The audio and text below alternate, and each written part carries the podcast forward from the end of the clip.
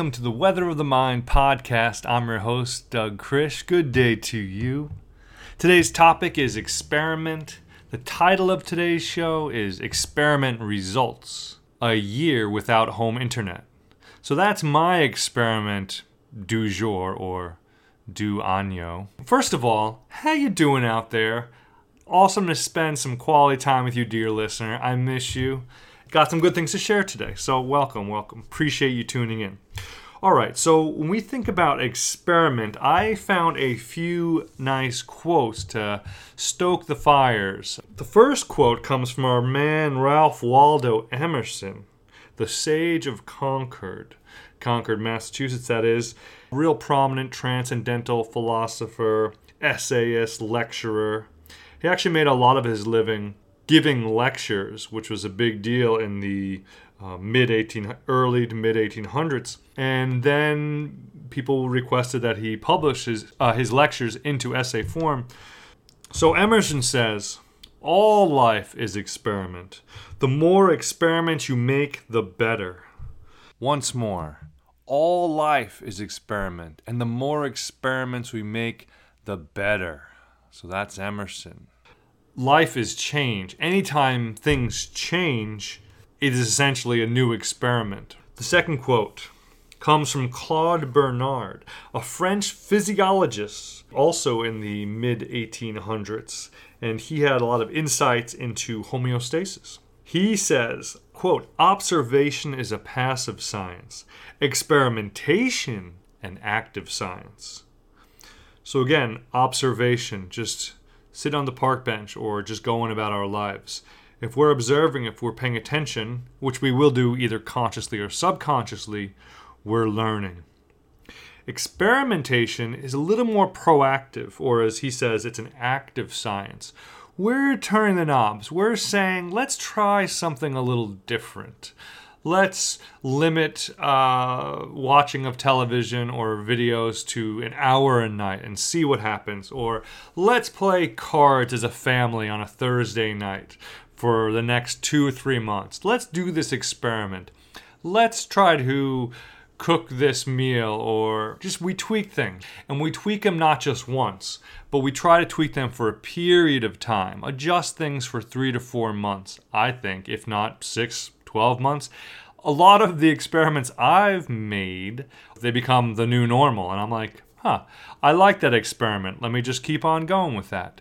So, experimentation is a way of sort of proactively ongoing adjusting the ebbs and flows of our lives. You know, we can go through lives passively and just sort of letting things flow as they may. But it is kind of fun to exercise our agency in many ways. And by doing experiments, adjusting things in this way, it gives us the opportunity to really push the change, push the growth. Okay, on to the third introductory quote. And this is by Diderot, the French philosopher born in 1713. And he's famous for editing, along with a few others, the Encyclopedia which ended up getting him into trouble and he had to go to prison. All right, back to this Diderot quote. There are three principal means of acquiring knowledge observation of nature, reflection, and experimentation. So he's laying out three ways of acquiring knowledge. And again, he starts with observation, kind of echoing what we heard from Claude Bernard. And then he adds in reflection, and then experimentation. So he says observation collects facts, reflection combines them, experimentation verifies the result of that combination. So we see here a process building upon each other. First, we observe. We just, our senses are active to the world. We experience the world, accumulate sensory information. Reflection is a form of combining them. Probably involves some sort of memory, subconscious or conscious, and comparing different things we learned in different situations, across different fields perhaps. And then experimentation is where we try to verify what we've learned by running experiments. This experimentation, or my approach to experimentation, is a bit more open ended. I, I, suppose it is built upon observation and reflection. but there's not always a very clear thing I'm trying to verify because these experiments are not massive 200, 500 person studies. This is this is myself, myself, and and you and you all, and and hopefully we do some sharing back and forth. But it's a, it's a really qualitative experiment. However, there's great value to qualitative research and qualitative studies. Now let me shift gears to my experiment of recent. Sometimes we make experiments on noble ideals or the pursuit of certain values. Say we want to spend more time with our family. Maybe we switch. Let's have a ritual. Let's create a new habit or ritual where we do X, Y, and Z. Uh, a game night every Thursday, or we go out to dinner together, no electronics on Tuesday night, or we cook together on Sunday night so these are kind of value driven and and where our values are kind of gri- guiding where how we want to grow how we want to improve ourselves or our, our situations. But other experiments are just kind of handed to us. Like i said a lot of change essentially becomes an experiment. You decide to switch apartments. In the first apartment you were living with five people and now you're living in, in an apartment by yourself. This is a really big experiment you're not setting out to do an experiment. It's just the nature of that change situation. So there are plenty of experiments that just can come into our lives, and it's an opportunity to do something different and to learn.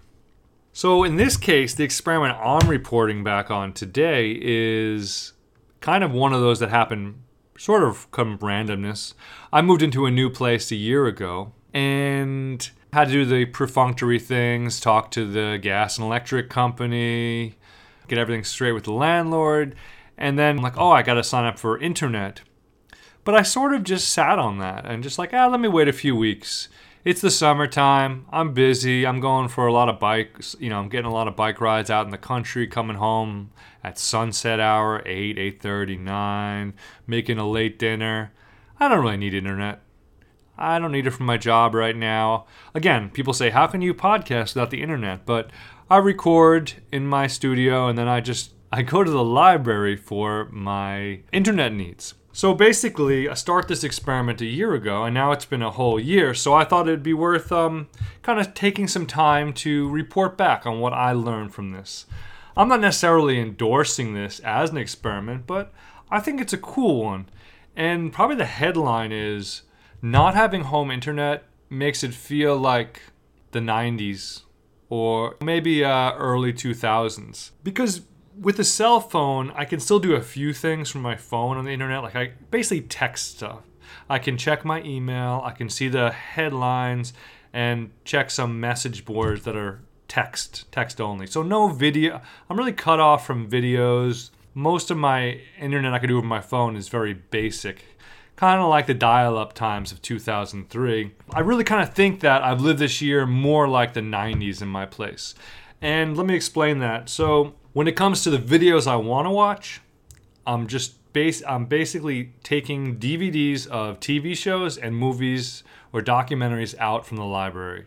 And I live in a city with a great library. I walk go for like a 10 minute walk over to the library once or twice a week.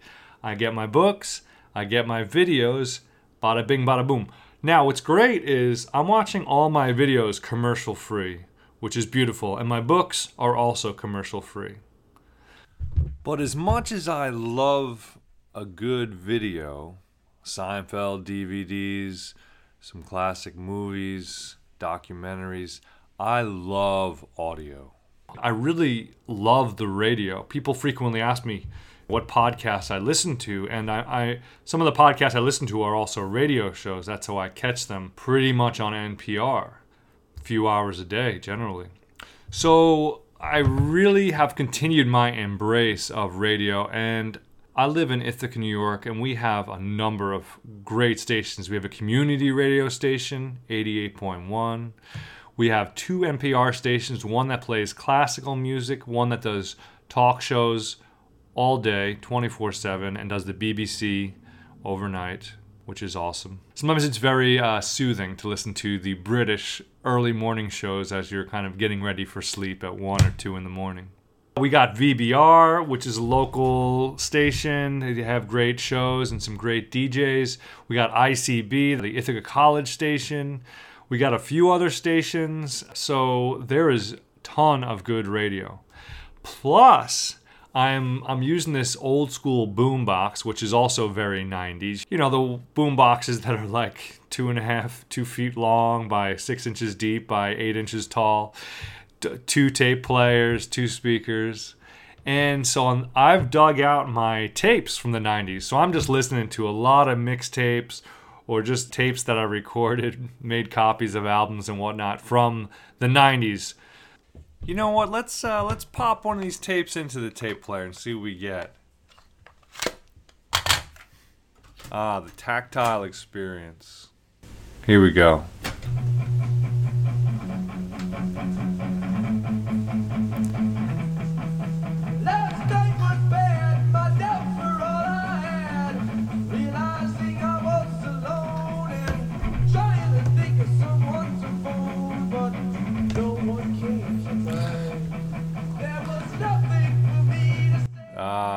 Tapes, the tapes. Well, that music sample was a song called Neurotic by Bouncing Souls, a punk band from back in the day. So that was a nice treat. Let's get back to talking about experiments. So, with experiment, experiment is kind of like you get some of the benefits you get from traveling or living somewhere else or moving. Like we said, culture, a lot of people think culture is very much set in stone. And, and it seems that way on some levels. Like, uh, we're living in the 2020s, there's a certain mainstream culture that dictates what's going on in sports and entertainment, how we how we procure our goods. This time and place has a certain character and a personality. But one of my big messages with the Weather of the Mind School is we have a lot of influence locally. The culture of, of our own sounds really selfish, but we even have our own culture because our lives do have a selfish, a self oriented component. Like in my one bedroom, there's a certain culture here, like a 90s vibe, and, and mixtapes, and bread baking, and lots of books, and radio that is the culture that I engender in this space or I steward in this space. So we have cultures in our workplaces that we have some influence over. Our wor- we have culture in our homes that we have influence over. And again, our influence is stronger the more local it is. Like I say, if you want to make find peace, make peace in this world, start with yourself and your relationships that are part of your day to day, week to week. I digress. Whew. Okay, you can tell this is a huge topic. I mean, I'm going to read some excerpts for you from the Urban Monk's Handbook, an unpublished book of mine that I worked on a lot in 2006, 7, 8, 9. And reading through it, there's so many great, great portions to it, and I, I just got to get it, uh, get it out there. Back in the day, I, I worked hard on two book drafts: this Urban Monk's Handbook and another one called Emotional Homelessness, which um, I got some bites from agents. They, I didn't have enough of a platform. I didn't have a hundred thousand followers, so they couldn't take a risk. That's how it is. So I moved towards self-publishing smaller books. But this is from the Urban Monk's Handbook, and basically, uh, uh, in this book, I, I talk a lot about experiment, and I talk a lot about trying to understand our relationship to culture. Because when we have a chance to travel, like I was saying before, when we have a chance to travel or adjust our culture, we have a chance to do cultural comparisons to see if we if, we traveled to five different countries and spent a month in each one, we'd come home to our own culture and we'd, we'd start to think like what were the universals we saw in in the human experience and what were the things that were wildly different? So trying to give a sense of um, of just human nature not just observing in ourselves but also just observing in these different places. But we do get to observe it in ourselves we get to go back to the 90s okay maybe we should multiple experiments where we can live everywhere from the 1840s to the, to the 1990s. So let me talk a little bit about my inspiration here and read some read some quote. Let me just jump into a little excerpt here for a few minutes from the Urban Monk's Handbook. I, I was basically planning a retreat, and it was inspired by Thoreau, and uh, that's Henry David Thoreau and his Walden retreat, where he stepped back and just stepped back from the increasing hecticness of society to just slow things down, kind of go back uh, to an earlier, quieter stage in culture, and just and just be there for two years and see what he learned. So this is me talking about uh, the retreat that I was designing. I began to plan my own retreat and quickly decided that I would head out as soon as possible. I considered heading to the woods to repeat Thoreau's experiment, but I felt compelled to retreat within the setting in which I would live out my adult life. For my goal was to learn how to build a ritual of retreat into daily life. My retreat was not meant as a one shot deal, but rather as a period of intensive reprioritizing. The vision of a woodland retreat was soon eclipsed by an alternate vision, one that would allow for more pertinent insight into the rest of my life. I would retreat within the city. I figured that if my goal was to learn how to live and create a peaceful life within modern culture, if my goal was to discover a ritual of retreat within modern life, if my goal was best met by not only studying my own mind, the minds of my fellow men and women, the minds of youth and elders, then I would best take my retreat within the influence of modern culture within the city. The retreat was, from its conception, a public experiment and in no way a secretive process. Throughout the planning phase, I brainstormed the plans for the journey with anyone who was interested. When I would first tell someone that I was planning on a retreat within the city, many would, many would respond with a look of bewilderment, wondering uh, if I was speaking in jest. How could you take a retreat within the city? After all, when people thought about a long term self guided retreat, they imagined some guy shelling peas outside of his cabin while listening to the birds. Most people had trouble comprehending an urban retreat, but this is exactly why this retreat was so important. The benefit of retreat in the woods is obvious, for sitting in the quiet of the woods is so distant from our normal reality that it would naturally be a profound experience. In a woodland retreat, we, we move into a space very different than our normal life. Culture is mostly removed, and we engage primarily with the natural world. In an urban retreat, we are forced to create a space very different than our normal life by actively removing the layers of modern culture. This is a key point. My goal is to understand our minds and then to create a life more in line with my emotional promptings.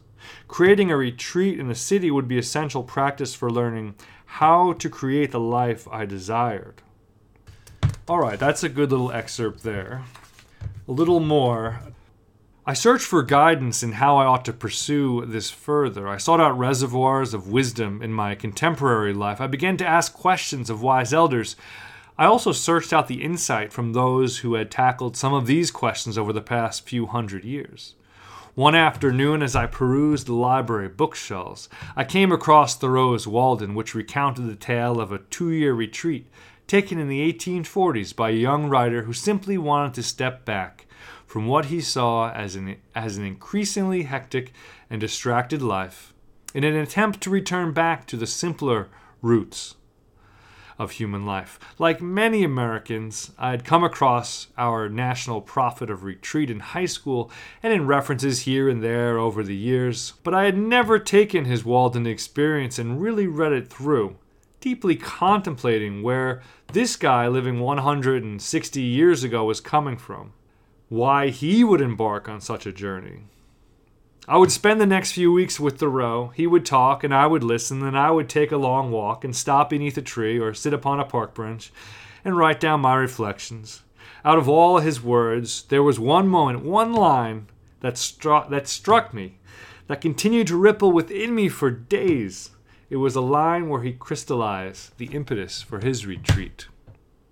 I went to the woods because I wished to live deliberately to front only the essential facts of life, and to see if I could not learn what it had to teach, and not, when I came to die, discover that I had not lived. Mm-mm. What a what a quote. And reading that quote and and sitting with that quote, it all changed for me in that moment. I had found the companionship, the mentorship I was looking for.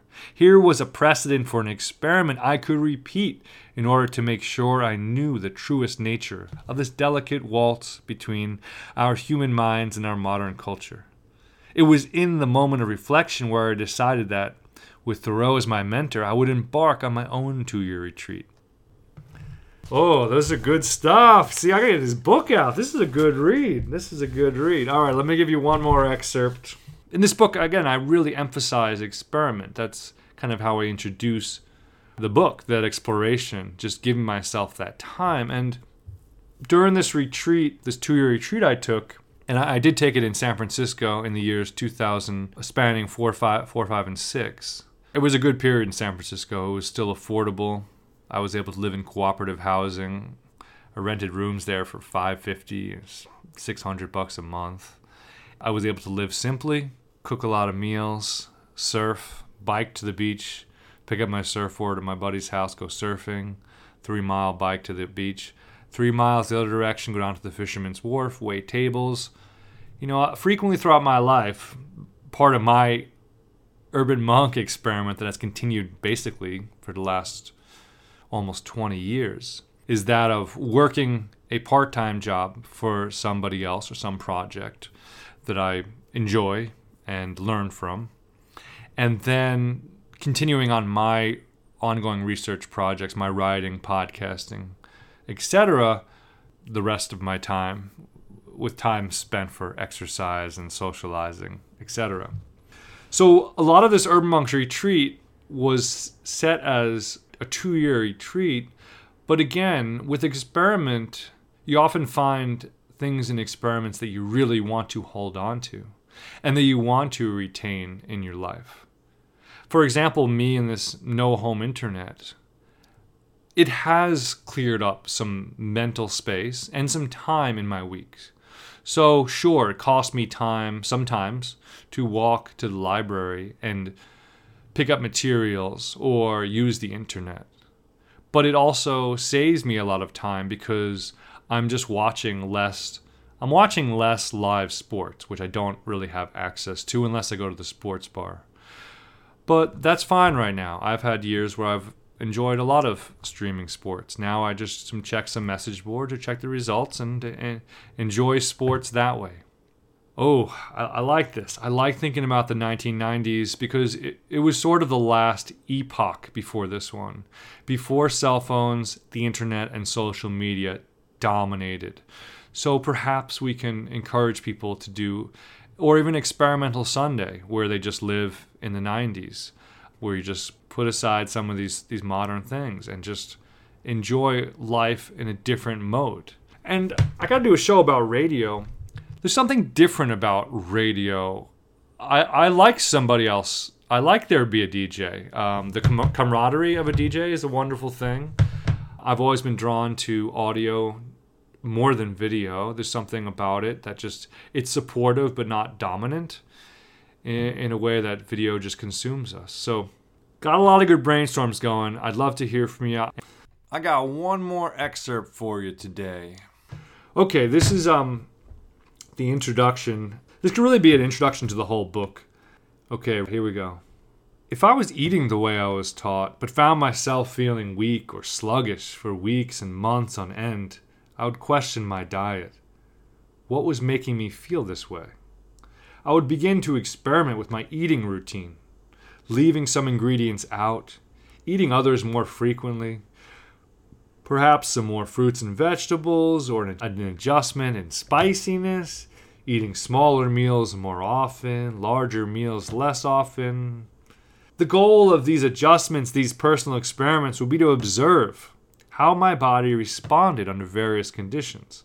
By running different dietary experiments, I would, over time, know myself better when to eat, what to eat, how to cook to have me feeling my healthiest if I was living a life in the way I was taught, but I found my mind crawled along depressedly, or my mind raced anxiously, or that I simply did not feel as I imagined I, I could, if I feel just mentally unhealthy, Should I not question and alter my life with the same spirit as I might have altered my diet? If it was my mind that was unhealthy, how could I adjust my mental environment in order to see what worked for me, in order to better know myself? How was the balance of my days between social time and alone time, between work and relaxation, between consumption and creation, between being future minded, being present minded, and being past minded? How was I building meaningful relationships to people, to places, to my work? Where were my refuges, my places of self nurture, of contentment? How was I spending my free time? Was I building a life of creation, creating meals, creating social events, creating ideas? Or was I merely falling into the ease of consuming? Perhaps at the end of it all, was I listening to my emotional needs? By running different experiments, by seeing how my mind reacted to different settings, different rituals, I imagine that I would, over time, know myself better. I would understand how to live a life that would have me feeling my healthiest. Boom! Whew! Gotta get that Urban Monk's handbook out. That is hot. Loving that. Woo! Oh my gosh. I don't even know if I want to talk about anything else. I feel like I feel like we hit some big points here. So why experiment? Why mix it up? Why? Well, the ultimate goal is to learn more. And the idea is if we can learn more, we can grow healthier, grow better. Why do we want to grow healthier and grow better? Well, because if we grow healthier and grow better, we're going to feel better and people are going to like us more and we're going to get along with our friends. We're not going to be complaining. We're not going to be feeling miserable. We're going to learn that life is full of ups and downs. And as long as we just keep living and learning, what else can you do? What else can you do? One day at a time, one week at a time. All right. Well, I hope you get a chance to think about what you might want to try differently. What experiments, what little adjustments you want to make. Or perhaps you can do it with your friends or your family.